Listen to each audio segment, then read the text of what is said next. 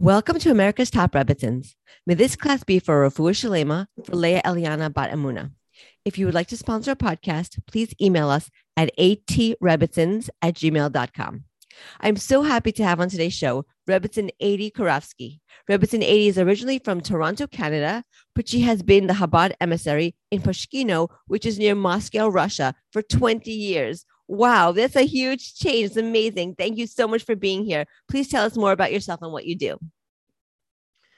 Okay, so first of all, it's a pleasure to be here. Thank you, Vera. Thank you. Um, what what do I do? My kids actually ask me, what do you do all day?" Right. that's a very good question, right? um, yes, I'm originally actually originally I'm from Israel. I was born in Israel and I was raised in Toronto. I was living in Toronto since first grade and then until I got married. And then uh, two months after we got married, uh, my husband and I went out on shlichus, what is known as as uh, the Rebbe, Lubavitcher Rebbe's emissaries, uh, to Russia. At first, we came to Moscow, uh, where my husband was teaching, and um, I started teaching there too. And uh, for the first 11 years, we lived in the very Jewish Moscow neighborhood of Marina Roshcha, uh, which is probably uh, familiar to many. Um, we were both teaching. In addition to teaching, um, we both, I started teaching Kallahs and my husband started teaching Chassanim. And uh, we were running programs and uh, having people, uh, guests and, and lectures in our house and a women's club, etc., etc. And the children were very much a part of it. After 11 years, um, Rabbi Lazar called my husband and asked and suggested to him uh, that he start teaching in the yeshiva campus, which is outside of the city.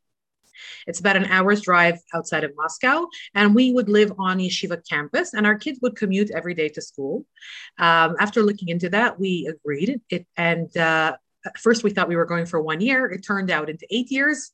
Wow. Uh, eight years of living on a yeshiva campus. It was an incredible experience um, in many different ways, including the one the, the daily commute there and back for school uh, for our kids, for kosher stores, for everything. And um, a year and a half ago, uh, our life took on a whole new. Uh, from Shlichus, we went out on a new Shlichus. Uh, a year and a half ago, we moved to the city of Pushkino, which is uh, actually relatively close to the yeshiva. My husband continues to teach in the yeshiva, in addition to uh, us being the I guess at this point, uh, the first uh, religious family in Pushkino, um, where we opened the Chabad house in which we live. The shul is in our house, and uh, we are seeing miracles every single day. Wow, that's so inspirational. Um, oh, I have so many questions based on everything that you said, but you just you ended off with miracles, which is one of my favorite topics. Tell us, tell us about some of the miracles that you're seeing. yes, it definitely is going out uh, making such a step at the, the stage in life. We moved out with uh, nine children for Nanahara um, at the age of 40. um, it was a big step in a new direction. And it was totally, when they say that uh, on the other end of your, uh, that big things happen outside of your comfort zone, yes. stepping out of our comfort zone, we really opened up to see I would say every day it's like, okay, what's going to happen today? It's uh, every day finding uh, new Jewish people, connecting with people. Um, there's so many stories to share. I'm, i think I'm going to share my favorite one, in which we can actually see uh, where in which we actually we not always do we get to see the results, but this uh, actually happened. Um, it's uh, nearly two years ago. Uh, when we still lived on Yeshiva campus, I would shop online, which is the most convenient, but uh, most companies refused to deliver until the Yeshiva campus because it was pretty much in the woods and very difficult to get to. So I would have to travel to the nearby city of Pushkino to pick up my uh, what I had ordered. And uh, one of those times, and it was just a regular thing. Every few months, I would do online shopping for for clothes, for for shoes, for whatever, for my kids, for myself. And um, I would travel 45 minutes to Pushkino from the yeshiva to get my stuff, and then 45 minutes back. And uh, one such trip turned out incredibly. Um, uh, I don't know what this word is, surprising for me, I guess I would say, as I was paying uh, the girl uh, who was checking out, she was scanning my my items, and she's and uh, she we were talking I usually do not talk to cashiers. Uh, I don't know what happened to me that day. uh, she mentioned about one of the items I had bought, and I asked her, "Oh, so you live in Pushkino?" She said, "No." I said, "We're moving here soon," and she said, "Why would anybody want to live here?" And I said, Well, we're not coming here for pleasure. We're coming because uh, we're going to start a Jewish community here. And as she's scanning my items, she didn't even lift her eyes up. She says, Oh, my grandmother was Jewish. I remember she took me once to the synagogue. I think it was Purim when there was these noisemakers, all that in one breath. And I said, Oh, really? Where was this? Where are you from? And she told me she's from Yakutsk. Look it up in an atlas. It is it is so far left in Siberia. The nearest city to it is an hour flight away. Oh my God. And she's from there. And it turns out it's her maternal grandmother. And she remembers Purim. That was the only time she was ever in a synagogue. She was a kid and she remembered that. And for some reason, she, she told me that as she was scanning my items. And I asked her if I can take her number. I said, You know, that makes you Jewish. She's like, Oh, I didn't know. Right, right. I took her number and I asked her if she would like to uh, join our. Uh, we have a, a shiur for youth, which we started actually before we even moved here. We would come here once a week and, and have uh, young people for ages 18 to 30 for a Torah class once a week. And she said, Well, I work until nine, but you know what? You can add me to the group. And that's how we got in touch. And we've been in touch ever since not just in touch. Since then, she has started joining the Torah classes. She has started lighting Shabbos candles. She got her mother, who's still in Yakutsk, to start lighting Shabbos candles. She took on her Jewish name. Her name is now Chaya. Um, and uh, her younger brother, who is 15 years old, uh, she brought him from Yakutsk to here to Moscow so that he can study in a Jewish school. She's making incredible steps, strides every day. And um, recently, we took her to be the coordinator for our community, which means that she is daily looking out for new Jews to, and, and helping them come closer also. It's just one example of just, I went to pick up the items that I had ordered online. Wow. And I called my husband and I said, You'll never guess what I found. And he thought I'm going to tell him, I don't know. I found a, a good crock pot, a good dress. I'm like, I found a Jewish girl. that is so incredible. It's such an amazing story. I love stories like that. And it really, it was just came from one interaction. Hashem put you on that particular cashier's line. You could have been on anybody's line. And you engage in interaction. Like you said, you don't normally talk to cashiers. This was so meant to be. It's such hashgacha pratis that you can see the hand of God, like putting you two together. It's amazing. Absolutely. It was such wonderful results. Wow. Um, okay, so I also want to ask you. I know that you moved from from Toronto to to Russia did you did you speak the language like did you already know russian when you moved i understood many words in russian my parents left russia as children okay i grew up i grew up on stories of the self-sacrifice in russia right. uh, my mother's family actually had literally an underground yeshiva under the floor in their kitchen wow um, and so for me russia was a place uh, that was very scary uh, all black and white pictures. I could never, ever imagine myself going there out of choice. Yeah. And um, I did know many words in Russian, but I, I can't say I could understand the conversation then. Um, I could pick and choose a few words that I could understand. Um, and when I met my husband, who is from Russia, he's from was born and bred in Moscow. Okay. Um, and we discussed going out on shlichut. And he asked me would you even go out somewhere very far where there's no kosher food and you know there's no schools? And i for some reason i was sure he was thinking like thailand or you know the far east. It didn't it didn't occur to me that he was talking about russia. And i said of course. What's the question? Uh, it just sounded so exotic and um, when actually after we got married, and he said, "Okay, so are we buying tickets?" And I said, "To where?" He said, "What do you mean to where? To Moscow, of course. My students are waiting for me." Oh no. that came as quite a shock. I don't know what what shocked me more that it was Russia or that I didn't put two and two together. He was talking about his students along. I just for some reason it didn't occur to me that that's what he meant. Wow. Uh, but for me, it's definitely closing a circle. My father, as a child, davened and married in Russia. Sure. That's yeah, you're right. like it, it comes full circle. It's amazing how things work out like that in life. It's wow.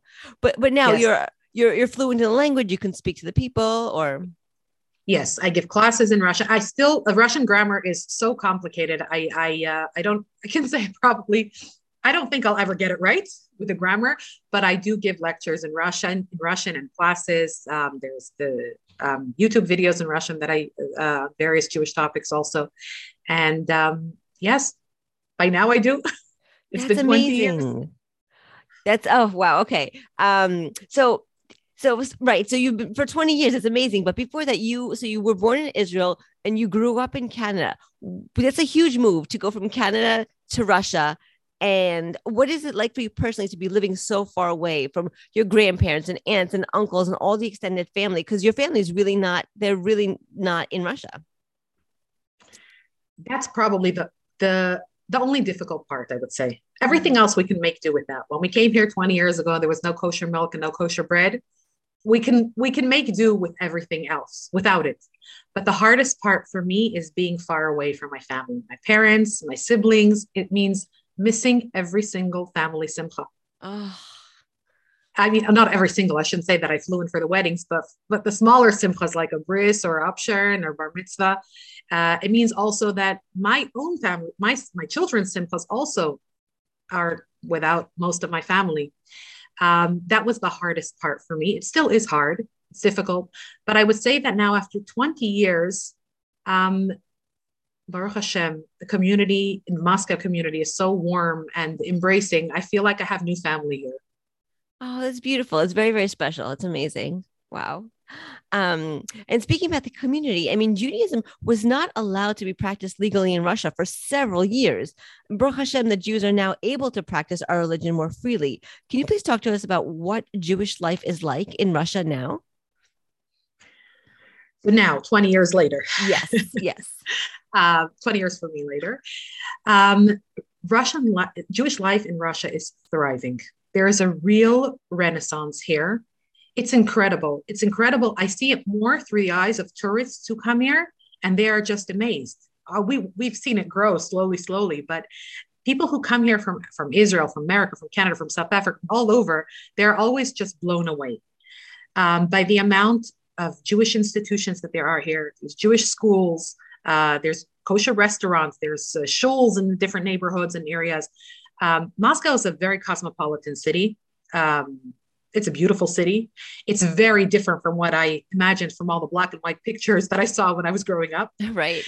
Um, and the Jewish infrastructure here is very, very um, developed. I would say, I don't know, you name it, we have it. wow. And you have kosher restaurants and kosher supermarkets.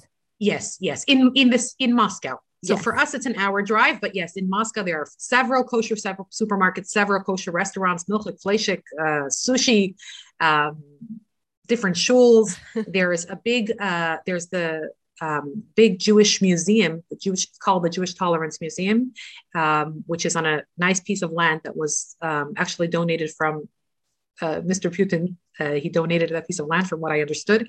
And uh, there's a beautiful, very modern Jewish museum there, which um, hundreds of thousands of people visit. And that gives them also a newfound respect to the Jewish people. Wow. It's amazing because so many years ago it was so different. Like Jews were persecuted for practicing their language, and now now you can go to the supermarket and buy the kosher milk and the kosher bread that that's now available. Yes, my grandfather, my great grandfathers, and my grandfathers were arrested here in Russia for practicing. Um, and that's what, and whenever we walk the streets of Moscow dressed as Jews, especially on Lag B'Omer, every year when there's the Lag B'Omer parade, mm-hmm. I, I have tears uh, in my eyes just from from imagining what it, how far we've come, and it's uh, it's only thanks to the Mesirut Nefesh, the self-sacrifice of those before us. A hundred percent, a hundred percent. Um, and so, so you've been there for a while, and I want to see what your experience as a Chabad emissary has been like. I mean, are Russian Jews welcoming and receptive to Jewish outreach? That's an excellent question. Um, I would say that the Russian Jews, I've always felt something special towards them, even when living in Toronto. Oh, interesting. Toronto has seen has a very big Jewish Russian community, and as a child, we practically always had Russian speaking guests on Shabbos. Um, and I always felt very welcome and very, I felt a special warmth from them. That they're very, they're very authentic. They want the truth. They don't want anything watered down. Right. They want the real Yiddishkeit. Um, that was, and I always loved going to the Russian speaking show even before before I even thought I would ever end up in Russia.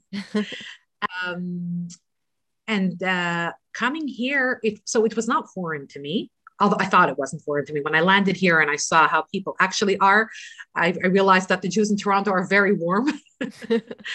um, uh, it was definitely a huge culture shock.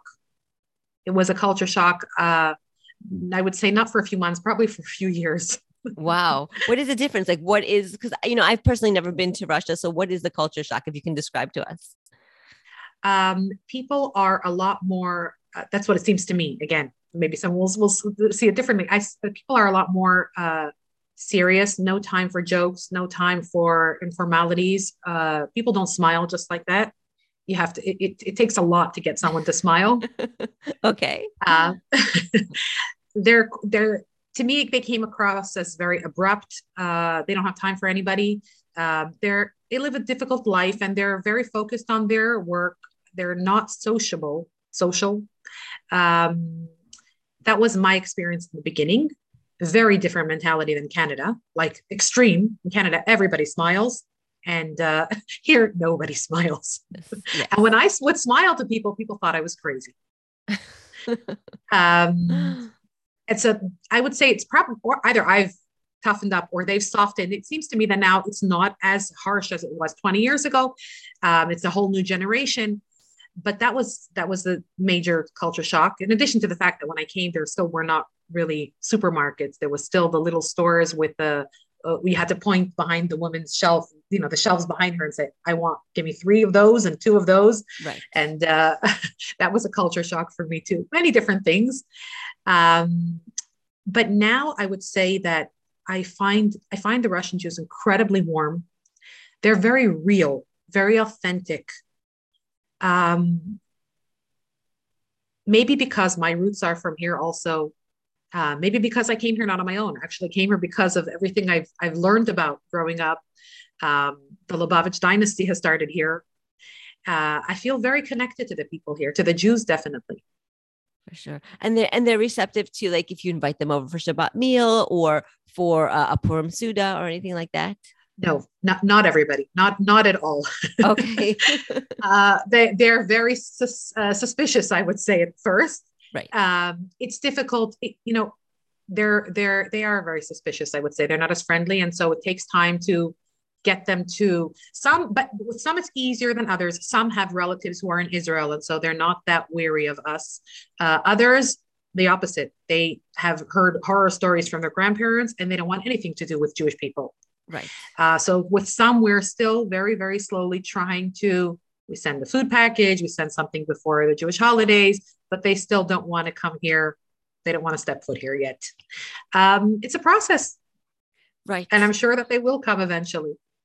And I love that you're still there trying and not giving up. Like you're still there, you're still working it. I think it's amazing. I think it's so needed. And I think it's amazing that you're doing it.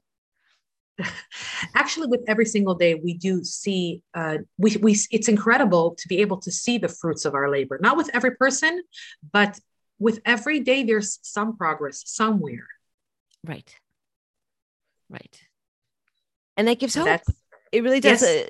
yeah yeah especially if you're thinking about where you started from from before where where your um, relatives had a yeshiva underground you know and now we have yeshivas above ground and people are going and attending. And yeah, okay, they're still weary, but there's still a lot of more progress to be made. But look at how far we've come, you know? From, Absolutely. Yes. Um, so I love anecdotes. And I was wondering, I know you shared already one with us and I loved it. It was so good. I was wondering if maybe you have another one or two inspiring stories about your experiences with Jews in Russia to share with us. So first of all, I would say every single story is inspiring with Jews in Russia. yes, I can imagine that. Yes um, I feel literally like like a diamond digger, and with every neshama that we find, it's we found another diamond. Yes. Um, and being that we moved out here to Pushkino an, a year and a half ago when we moved here, we had a list of about 20 Jews. Uh, we started making phone calls, started making cold calls actually. Interesting. My husband actually just, you know, would put into Google, would type in uh, Kogan Pushkino or Levin Pushkino, like Jewish last names, and then try to find And he actually did manage to find quite a few Jews like that. Amazing. So creative. the, the, amazing thing is that one of the first Levins that he typed in, um, he, he found a woman, Julia Levin, and he, you know, he called her and he asked if he can meet with her at her job. And she said yes. And he went, he met with her. And it turned out that she has no Jews in her family. And at first, my thought was, oh, so he just wasted two hours. But he said, we can never know what might come out of that. And that was so true. This is one of the incredible uh, stories that keep me going at moments when it seems that we don't see results. He met with this Julia Levin, who has no Jewish people in her family, but she had a friend who is Jewish, and she wanted to connect him with my husband. And this friend apparently had a lot of other friends and connections. And through this Julia Levin, who is not Jewish at all, we found so many, I mean, so many other Jews did get connected. So we never know. Hashem puts each of us in the right place, the right moment to meet the right people. And it's it's really just watching, it's like watching surprises unfold every day. Um, it's an adventure. yes. um, That's incredible. So again, yeah, it's because again with the Havash process. Yeah. Mm-hmm. Yes. Yes. By now we have, uh, uh, it's a year and a half later, and we have about 400 families that we're in touch with. Wow. Jewish families. That's incredible. Where at least one of the family members is Jewish. Of course, unfortunately, intermarriage is very, very, very high here. Yes, I can imagine that. Yeah. Wow. I love that. I love you know both of your stories. Is you know being at the right place at the right time. Hashem just makes these opportunities, and the way that you found all these other Jews through a non-Jew is like you would never think if, if you had to sit down and plan your day, you would never have planned it that way. You're like, okay, let me just go meet with somebody who is already Jewish. Why do I need this non-Jew? You know, but you, you really did. Like everybody's crucial. Everybody plays a, such an important role. It's really, it, it, it's incredible. Just you know what? Today's Tuesday. Just on Sunday, another, and this is part of this is part of you know all in day's work on every Sunday morning, uh, the Chabad House is open for a variety of programs. We have a women's class, uh, children's program and a teenagers program. Uh, so the mothers bring their kids, and there's everybody's busy and uh, with different programs. And one of the women who came, there's lots of snow here, and uh, as she was pulling in, her car got stuck in the snow, and she asked my, you know, she came in and she asked my husband if he can come out and help her with the shovel to, to you know, to, to get her car out. And as they were both shoveling there, and he you know, is dressed as he usually is dressed, uh, with a black hat and black coat. And a guy comes running over to them with a shovel and he says, Rabbi, Rabbi, I mean Russian, uh, Ravin, Ravin. And so my husband turned to me and said, Yes. And apparently he is a Jew. When he saw my husband, he understood that my husband is Jewish. He had just moved down the block. We didn't even know. And just because her car was stuck and my husband went out to help her, they, we found another Jew down the block. Oh my gosh. I love these, stories. It's so inspiring. You never know. Yes, yes. And these are stories that happen uh, almost uh, on a weekly basis. Wow. So and going, even going shopping, mm-hmm. sorry, going yeah. shopping, going to get a manicure. Every time I go out, I, uh, I when I get into the car, my thought is, okay, which Jew am I going to meet today? I love it. I love it. It's so incredible. And you're doing such amazing work. Really, Kol HaKavod, really amazing, incredible work. Thank you so much, Rebbitzin 80, for taking the time to join us today on America's Top Rebbitzins. We really enjoyed having you on the show. And may the learning that we did today be for the Refuah Shalema of Leah Eliana Bat Emunah. Thank you so, so much. Thank you. May I add something? Please. I, uh, I want to say that this kind of life has really opened my eyes to the fact that every single person no matter where we live, even in the center of Brooklyn, we are all shluchim. We are all Hashem's emissaries to spread goodwill, to help another Jew, to connect with someone. We never know what one small smile or one small action will bring about. And with the joy of Chodesh Adar that starts today, may we all be able to really connect very, very soon in the third Beis HaMikdash. Amen. Amen. Thank you. Thank you, Vera.